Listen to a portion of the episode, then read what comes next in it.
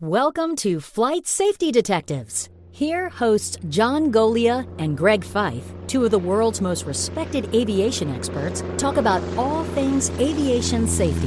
This podcast is brought to you by PAMA, the Professional Aviation Maintenance Association, and Avemco Insurance, a world class provider of aviation insurance. Get a customized quote at avemco.com or give them a call at 888 241 7891.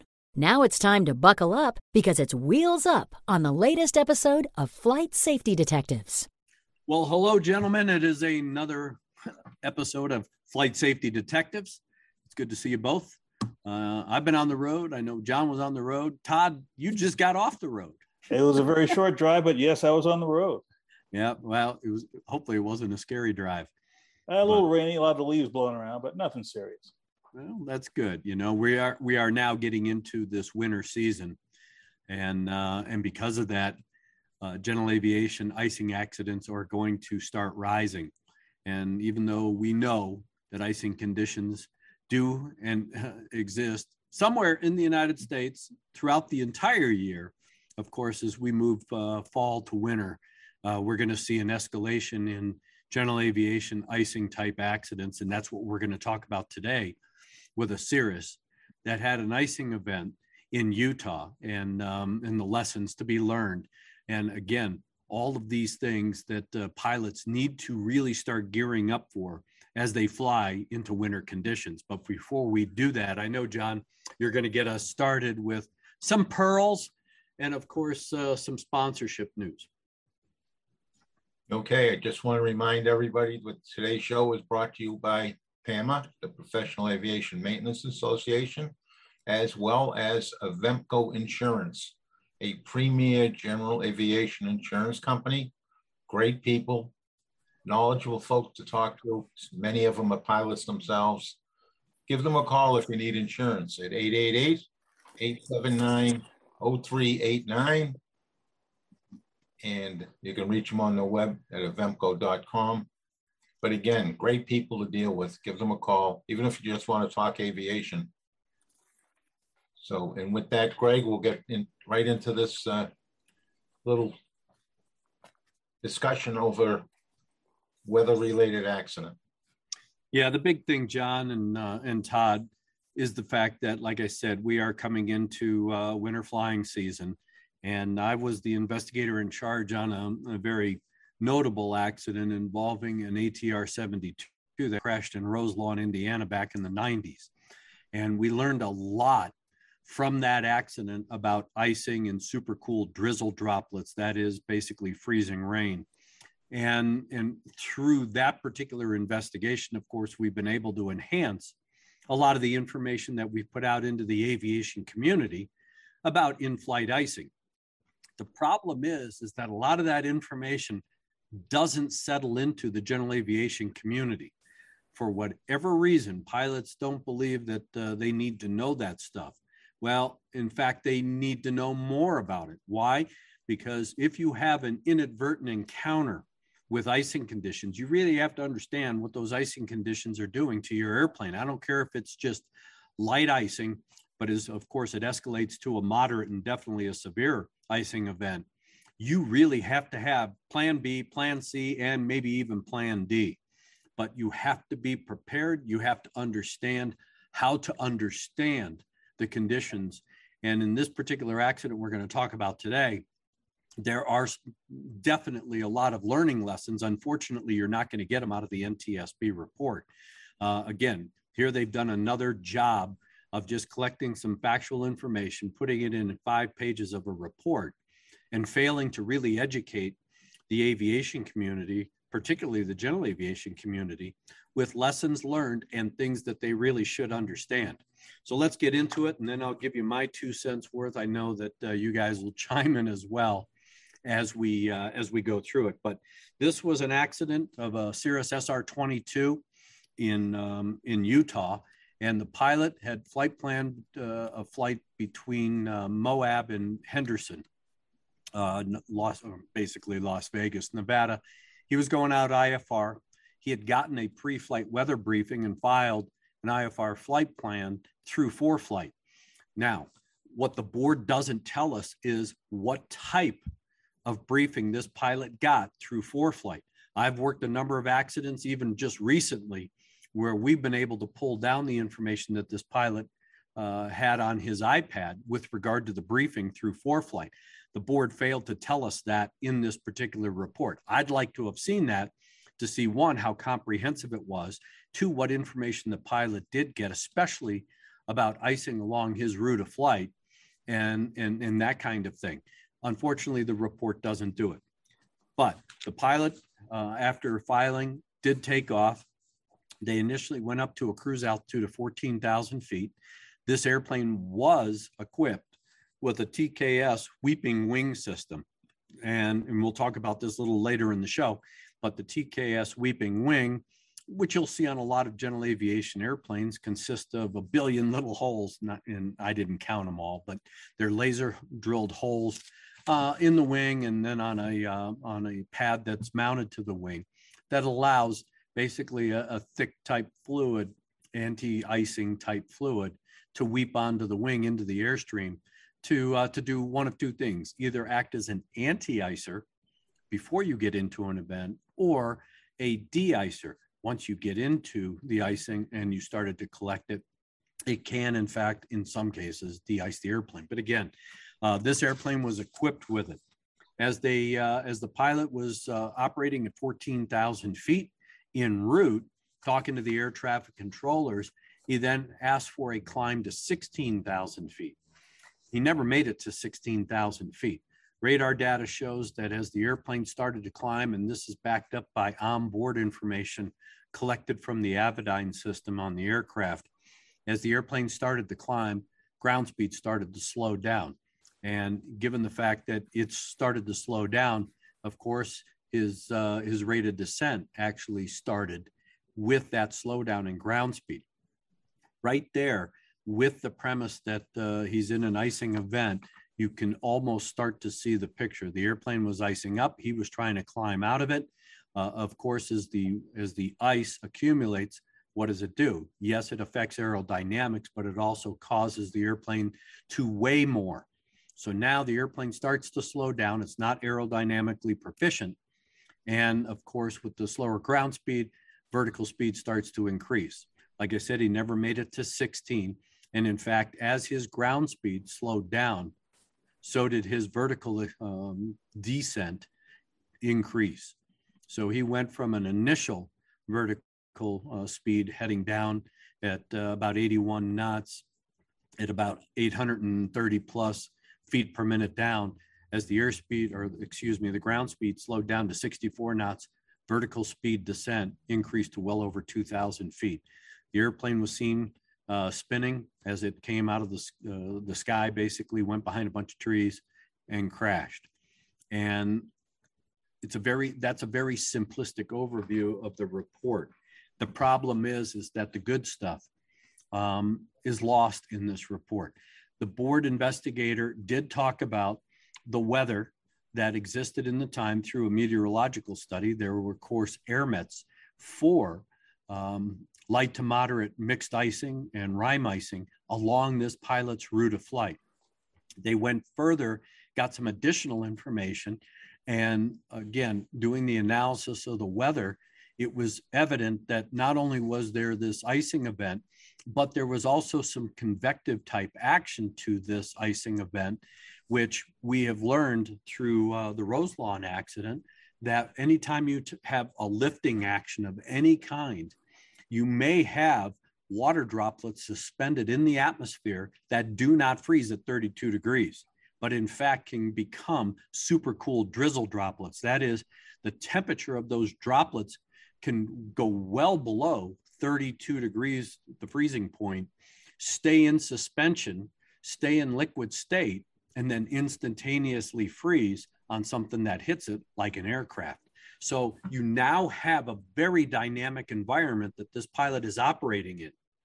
They also talk about the fact that since these airmets were issued, since the uh, the weather that was forecast for the area did include icing between 9,000 and 21,000 feet, right in that band of altitudes that this pilot was going to fly in. The question is, Did this pilot know? Did he get all that kind of information? If he did pull it down through his ForeFlight app, did he really pay attention? Did he understand it? There are a lot of pilots that do not understand weather. Yeah, they know enough to be dangerous and pass it on a on a, uh, a written test and talk about it in an oral on a practical test, but do they really understand it? And we find, especially in general aviation, that that's not the case. So now we know we have known icing. Now we know we have an event that this pilot's flying through.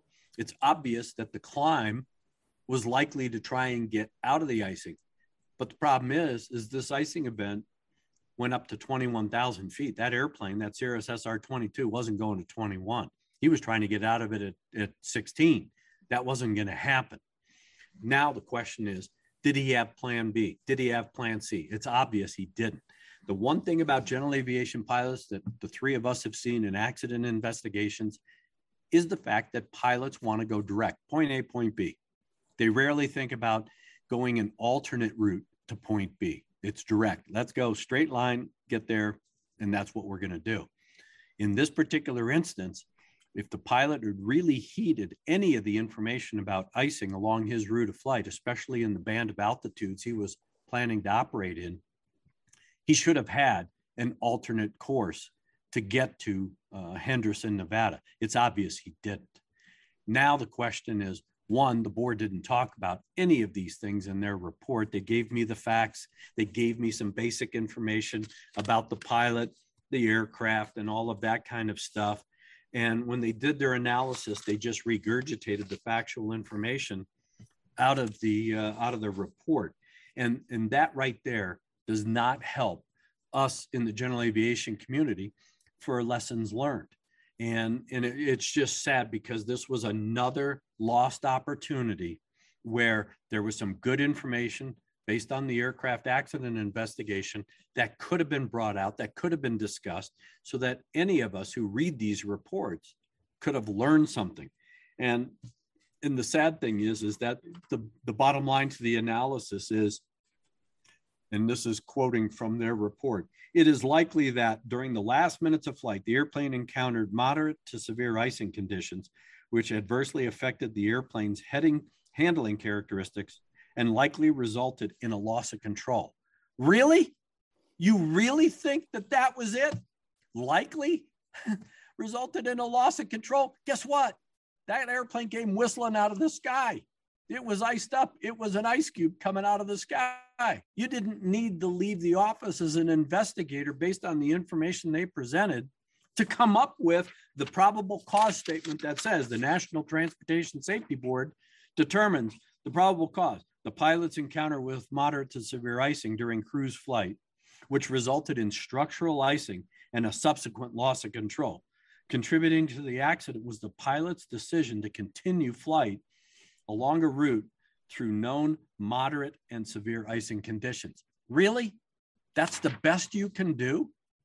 There are so many things this investigator missed when dissecting this accident that could be learning lessons. And it is sad that these missed opportunities do not provide a forum for us as pilots to learn from. This kind of report is worthless. All it's going to do is go into the statistical database of accident due to icing. Okay, great. I mean, okay, so now you add that to a number. Who cares? Now, there's a possibility of getting more information than, than the basic report because, as many of you know, there's a basic accident report, and many of the events, even those of general aviation, have an accident docket with more background information. In this case, even that background information didn't give us much, but it did give us a few hints. For instance, they uh, had a uh, cataloging of what was the condition of the airplane, and especially, this is a Cirrus SR 22, what was the condition of the parachute? Well, it appears that the parachute was operable, it was packed properly, and the pin was pulled. And although there was nothing in the public docket, if you look up Cirrus's uh, pre flight procedure for the aircraft, one of the procedural steps is to take out the pin of the parachute so that it, if you pull the handle, it'll work. In other words, it looks like the parachute was working, but the parachute wasn't deployed. Yes. It might have been instructive if the, if the NTSB said, look, this aircraft was equipped with a certain parachute system, given how the aircraft crashed, it's likely it was well within the performance envelope of this parachute system. Had it been pulled, it's likely this pilot would have been able to, and the passenger would have been able to survive. No analysis like that. Yep. And definitely something that could be a learning lesson for especially Cirrus pilots who have this system. You bring up a great point, Todd. The fact is, is that this airplane was out of control. It was at uh, you know 15,000 feet when the pilot lost it and the airplane started coming down. And given the fact of where it crashed in Utah, that was still about 10,000 feet AGL above ground level. So that's a long way to be coming down and not pull that parachute. And so, uh, you know, the question is, why didn't the pilot pull the parachute? How familiar was he with that particular system? Not from an operation standpoint. Was this a brand new airplane to this pilot? Did he really have a lot of time in this in this airplane? Did he really understand what and how to deploy that that uh, parachute? We find with a lot of Cirrus airplanes that the initial owner of a, of a brand new Cirrus gets all the flight training. But in the secondary market, a lot of these pilots don't. So did he really understand that? You bring up a great point. But now the question is how conversant was this pilot to understanding the weather conditions? It's obvious that he got information that even if it was just a fragment of all of the information about icing that I've seen was available, and it goes, you have icing along your route of flight. Why don't you heed that message? Do you think you have an airplane that's going to be able to penetrate that icing event and make it through safely? Why? I got an autopilot. So the autopilot will fly the airplane. I have that little magenta line. I'll just point and shoot. And oh, by the way, I got this TK uh, this TKS system. You know what? As soon as I see that I'm getting into weather, I'll turn it on. It'll keep the airplane clean.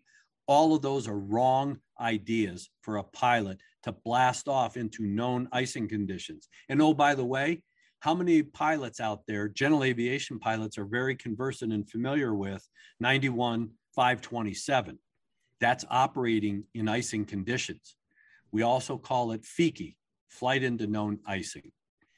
You have to understand is your airplane certified for flight into known icing? FIKI, certified is your airplane not certified? But if you have an inadvertent encounter with icing of any kind, do you know what to do?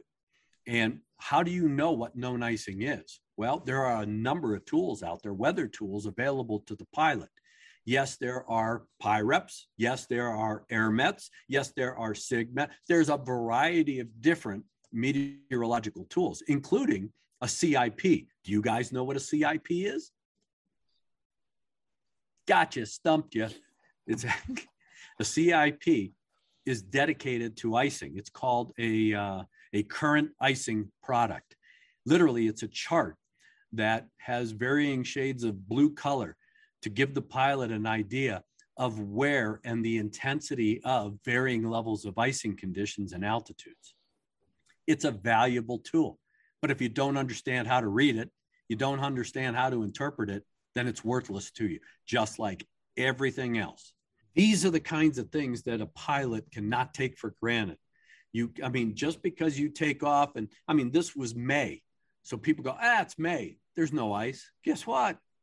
There's ice all throughout the year, not only here in the United States, but around the world. John, if you remember, remember that Embraer that was going out to the Bahamas that iced up at 23 or 24,000 feet? I do. Uh, and it came whistling out of the sky and it was really uh, miraculous that this crew was able to regain control of the airplane after that icing event and, and salvage a very bad situation and get the airplane on the ground in one piece but that was going out to the bahamas you know in early spring or late spring so again icing depending on where you are doesn't you know it may not affect you all year round as far as the type of flying you're doing, but there is not a point in space and time somewhere in the world where icing isn't going to affect a pilot. And you have to not only understand how to read these charts, understand the, the forecast, because of course, the federal aviation regulations say you can't fly into known icing, nor can you fly into forecast light to moderate icing. The question is, how do you make that determination? And one last thing, one last thing before I let you guys, because I'm on a roll and I'm going to pontificate. One of the things about PIREPs that we learned when we were doing uh, Roselawn was, yeah, there were a number of PIREPs by guys who were flying in holding patterns in the general vicinity. What we as general aviation pilots must understand and we must heed is the fact that if uh, if an A320 pilot reports light icing, light icing in an A320 is moderate or probably severe in a Cessna 172 or Cirrus. You have to look at the aircraft to determine really what kind of significance it's going to have because light icing in an A320 is not light icing on a 172 or a Cirrus. And you have to keep things in context. The fact is, you're listening for where did they pick that ice up? What altitudes were they at? And what's it going to do for me because I'm going to blast through there, or I better make an alternate plan right now. Another example, Greg, of, of pilots trying to beat the system in their own mind. You know, I've, I've showed up at my airport today. Yeah, my airport's pretty nice. I'm going to go to Las Vegas or wherever and I'm just going. And yeah, there's some weather en route. I'll check it out. Well, flying from Salt Lake City to Las Vegas, it's an awful lot of territory where there's no place to put that airplane down. Yeah. An awful lot of high uh, mountains that you have to uh, either go over or run run through the valleys with, and uh, that's dangerous no matter what. Even in in good clear weather, that's dangerous. But we we just seem to have so many pilots after this COVID has hit that are willing to take risks uh, that maybe they wouldn't have early in 2019. John, I, trust me, we're going to dissect more. I got more accidents like this. You know that these guys, the mentality is it can't happen to me. I wouldn't do that. I would never do that. I would never fly like that. I would do it happens. And we got tens of, of thousands of accidents to talk about. Unfortunately, this show isn't long enough for, for us to do that. But I mean, I got a Cirrus that took off uh, out of an airport uh, 60 miles north of me out of here. Brand new, two private pilots, husband and wife, and their two young kids take off in a Cirrus at night with a flight plan to go to Utah, southern part of Utah, and the magenta line showed them point A to point B. What the magenta line didn't show them is it didn't break when it went through the side of the mountain because they were going to try and do this flight at 10,000 feet, and the MEA in that area is 15. And they ended up center punching a mountain along that little magenta line. He was on the line. Well, yeah, he was on the line, ex- except that Cirrus will not bore rock. That's the problem. And now you wiped out an entire family. The biggest thing here, John, well, there's a number of big things, and I'm gonna I'm gonna uh, give you some things to think about. But the first one is you bring it up on every show of ours. Poor pre-flight planning. This pilot had ForeFlight. There's an immense amount of information, whether it's ForeFlight, Garmin Pilot, uh, WingX, whatever you want to use, DUATS, the problem is, is that pilots selectively filter the information because they want to be successful, accomplish the mission, point A to point B. Ah, don't need to worry about a little bit of icing. I got an airplane that'll handle it. Guess what? Doesn't happen. So, as you always preach, John, this pilot, this whole accident sequence started before this airplane ever left the ground and this pilot ever got in the airplane. The NTSB never talked about it. Before you give us the last tidbits of information, before John wraps things up, there's one question I had from the public docket. There was a toxicological report that said the pilot had um, some sort of antihistamine in his system. Could have been over the counter, could have been prescribed. One of the side effects is drowsiness. And I'm just thinking, well, if it was detectable, might this have figured into this accident sequence? They blew it off in the report. Now, okay, if you're going to blow it off, then tell me why you're blowing it off. Was it because what they detected wasn't of sufficient level to have an adverse effect uh, causing drowsiness or um, you know some sort of spatial disorientation inducing type uh, you know uh, physiological event. They just blew it off and said it didn't matter. Well again there's another shortcoming in the report. But let me just give you a couple of well a number of things uh, that i found that could have been very beneficial to the aviation public had this been discussed by the investigator. One like we just talked about what about poor pre-flight planning that's a huge issue. This accident started, like I said, before the airplane ever left the ground. What about how much IFR time the pilot had? I didn't, I mean, okay, they put a bunch of numbers in there. Is that hard IFR time? Is that simulated time? Is that frequency? I didn't see anything about currency and proficiency and all of those things. There was nothing discussed about this pilot's background. Uh, what about whether the TKS system would have been able to handle the amount of ice that he flew into. The board said he was in moderate to severe. As far as I understand that TKS system, one, pilots need to understand that you have to turn that system on before you get into an event for it to be because it's so uh, congealed, it weeps slowly, even though the airstream will move it across a, a broad spectrum. You have to understand the system, how it works, its limitations. You have severe icing, on a Cirrus, when that airplane is rocketing to the ground, I don't care what system you have on the airplane, it isn't going to work and it's not going to save you. Nothing was talked about the limitations of the TKS system and whether or not that pilot could have, or the TKS system could have handled it. And did the pilot do those things necessary to get the system on in time or prior to getting into this type of event? What about if exceeding the manufacturer's limitations for the TKS? At least put in here what the manufacturer says is good and bad about this system. Every system has a limitation. What about discussing the TKS and what it should be used? Again, pilots just think, oh, ah, I'll just turn it on when I get once I get in there. Well, because it weeps so slowly, the, the, the downside for a TKS system is time because it takes so much time. That's why you should turn it on before not not after you get into the event. There's another downside to that too, Greg, and that is the cost. And and I've I've talked to pilots occasionally about the system, and uh, they don't like paying for it. Yeah. All right. So we know pilots tend to squeeze the the uh, pennies every chance they get, yeah. and I especially GA pilots because they're struggling uh, to keep their airplane up if they're building time they're trying to get as ma- the maximum number of hours as they can for the dollar that they have available. And uh, sometimes they, they won't you turn it on because they don't want to pay for it. Yep. No, and John, uh, uh you know, the NTSB investigator, she wrote a little bit about, you know, the TKS system that it was all broken up in the uh, in the impact sequence. Great.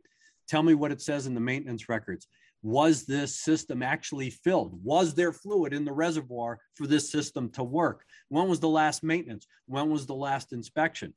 Part of the pre flight inspection procedures by a pilot are to in- inspect that TKS system. Did anybody see him do a pre flight? Has anybody flown with him in the recent past? Has anybody flown with him in prior conditions similar to these where that pilot knew how to work this system? A lot of pilots have systems on airplanes they don't understand how they work, don't even know how to turn them on. So these are the benefits that we've we've lost, except for the three of us talking about it. These are the benefits that are lost by this report of, well, the pilot flew into icing and lost control. So what? That didn't teach me anything. And I literally would not have had to leave the office to figure that one out. That became pretty evident as soon as you start pulling weather information. The biggest thing I think yeah, John. And, and and with Todd and I have been reviewing a lot of accidents, and one accident that I I've got on our list, uh, which is recent one from the NTSB, but it highlights a point that I wanted to make when we get to it, and that is the the uh, level of detail that's been lacking in the NTSB report. You just went over a whole laundry list of them.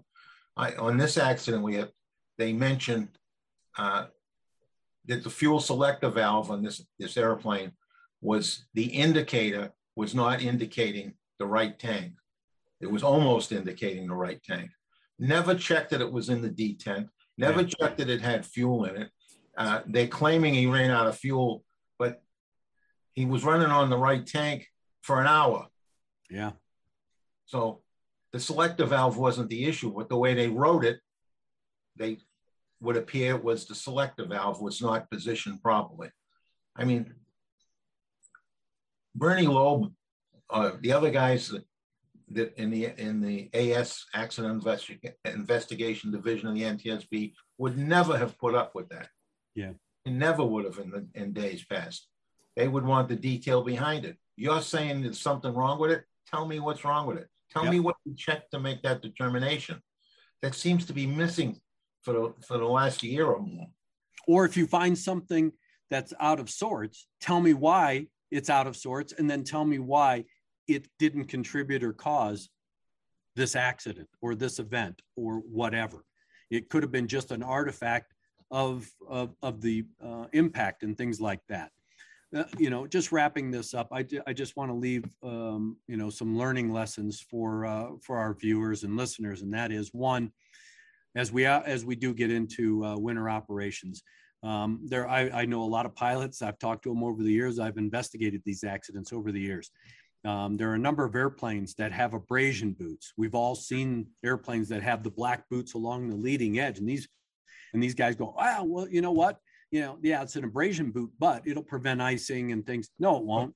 That abrasion boot really is only to prevent rock chips and dents that are getting thrown up from the propellers you're motoring along or running into, you know, big bugs and, and that kind of stuff. Those abrasion boots just protect the leading edge. They are not a de-icer, anti-icer, and in fact could be an ice collector under some circumstances. So don't think that because you see black boots on your airplane, especially if it's on a 172, you know that that is not a booted airplane for flight into known icing conditions.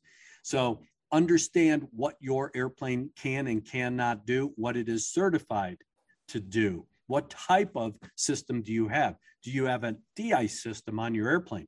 That's an after the fact. That is a system that after you you have accumulated ice on the boot that is actually inflated. That's a de-ice system. Do you have an anti-ice system where you have either a heated wing, heated propeller, heated windscreen, or you have a weeping wing where you turn the system on to prevent that ice? You have to understand that. And of course, you must be familiar with the regulations. You have to know what known icing is, and you have to know what the FAA means by forecasted light to moderate.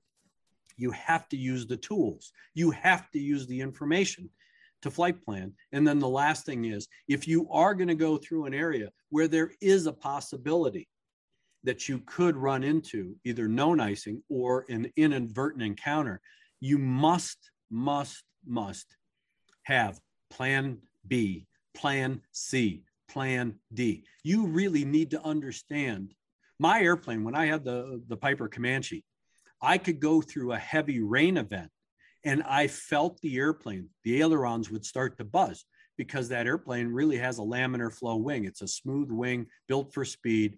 But if you contaminate it just a little bit, it didn't like it. I understood those characteristics.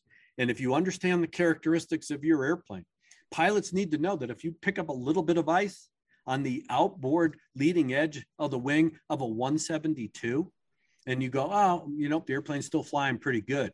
What you don't understand, if you don't understand aerodynamics, is that if you make a control movement where you turn the wheel to roll into a bank, you create lift and drag. That's what ailerons do.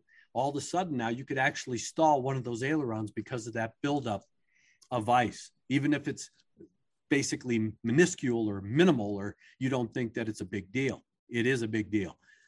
Knowledge is power. A lot, a lot of general aviation pilots, I've had this discussion, don't understand that if you disrupt the airflow at the leading edge, you can destroy the lift over that whole piece. And it's, let's say you have just a quarter of an inch of disruption on the leading edge. That grows as, as it goes over the wing somewhat. We saw that in Roselawn. That was that's why that that's why an ATR 72 came out of the sky because of a quarter inch of ice that built up. Yes, exactly right. That's where I was going with that. Yeah. We know that. And the Fokker in LaGuardia, Yes. yeah, same thing. Yep. I worked that thing. one as well. Yeah. So You know, it, uh, it's all about knowing before you're going. You know, that's the real uh, know before you go. We've been saying that for how long? I mean, that was one of the buzzwords that the FAA had put out there long ago. And, you know, I don't know what it's going to take to get the GA pilots. The, the student pilots are a lot more cautious. It's, it seems like we have a band of GA pilots that have been around a while, got enough resources that they can get their own airplane, and that's when they get in trouble. Well, the fact is, is that we lost two people in this particular accident we're talking about. We lost a good airplane. And the question is why? You know, was it ego? Was it a misbelief, misunderstanding about the capabilities of either oneself as the pilot or the aircraft? And then why didn't you use not only the tools that were available to you to ensure that your flight could be conducted safely, but as Todd brought up, you had a safety tool on the aircraft that you failed to use, and that was the parachute. So many unanswered questions in a needless accident that took the life of two people. The question is, why? So, with that, John, um, you know, I just want to say that uh, I think accident dissections like this are good, um, but we always have to have lessons learned. And I think just this discussion provides more lessons than what the NTSB did in this particular report. So with that, I will leave you with the last words after I give Todd 10 seconds to say whatever it is he wants to say. Well, okay, you're 10 seconds. okay, John. All right. So I don't hear any noise from you, Todd. So no, no, take it away. I want to remind everybody that this show has been brought to you by PAMA, the Professional Aviation Maintenance Association, as well as Avemco Insurance. And again, great people to deal with, a premier general aviation insurance company. So if you have liability need for liability insurance, hull insurance, if you're a CFI, if you need insurance, give Avemco a call at 888 879 0389 Again, I, I know I sound like a broken record. They're great people. I was so impressed with them when we spent a couple of days with them out in Oshkosh. Uh, really, really impressive for an insurance company. And if you're going to go fly, take a lesson from today's pod, uh, pod and, and uh, YouTube video. You know, do a thorough pre-planning session. If you're in an area of the country that's having moisture in the air, possible icing conditions, take the necessary steps to avoid it, un- understand it, and fly safely. Do a good pre-flight. You know, we don't know in this pre-flight if this pilot even checked his anti-icing system. Right? Make sure it's up to date. Make sure it's serviced. I know it's expensive, but you got to do the right thing to save your butt. So I'm tired of looking and at, at these accidents. Very frustrating to go through these accident reports and see so many of them that are unnecessary. So please use your head. You've got brains in there. You never would have got to be able to fly. All right. Use that knowledge that you've gained to get there and fly properly, fly safely. Like Greg says, have plan A, B, C, D, and E, and keep going if you need to. Right. With that, I'll just say, please fly safely. To listen to more episodes of this show, go to flightsafetydetectives.com or your favorite place to listen to podcasts. Thanks for listening, and remember to fly safe.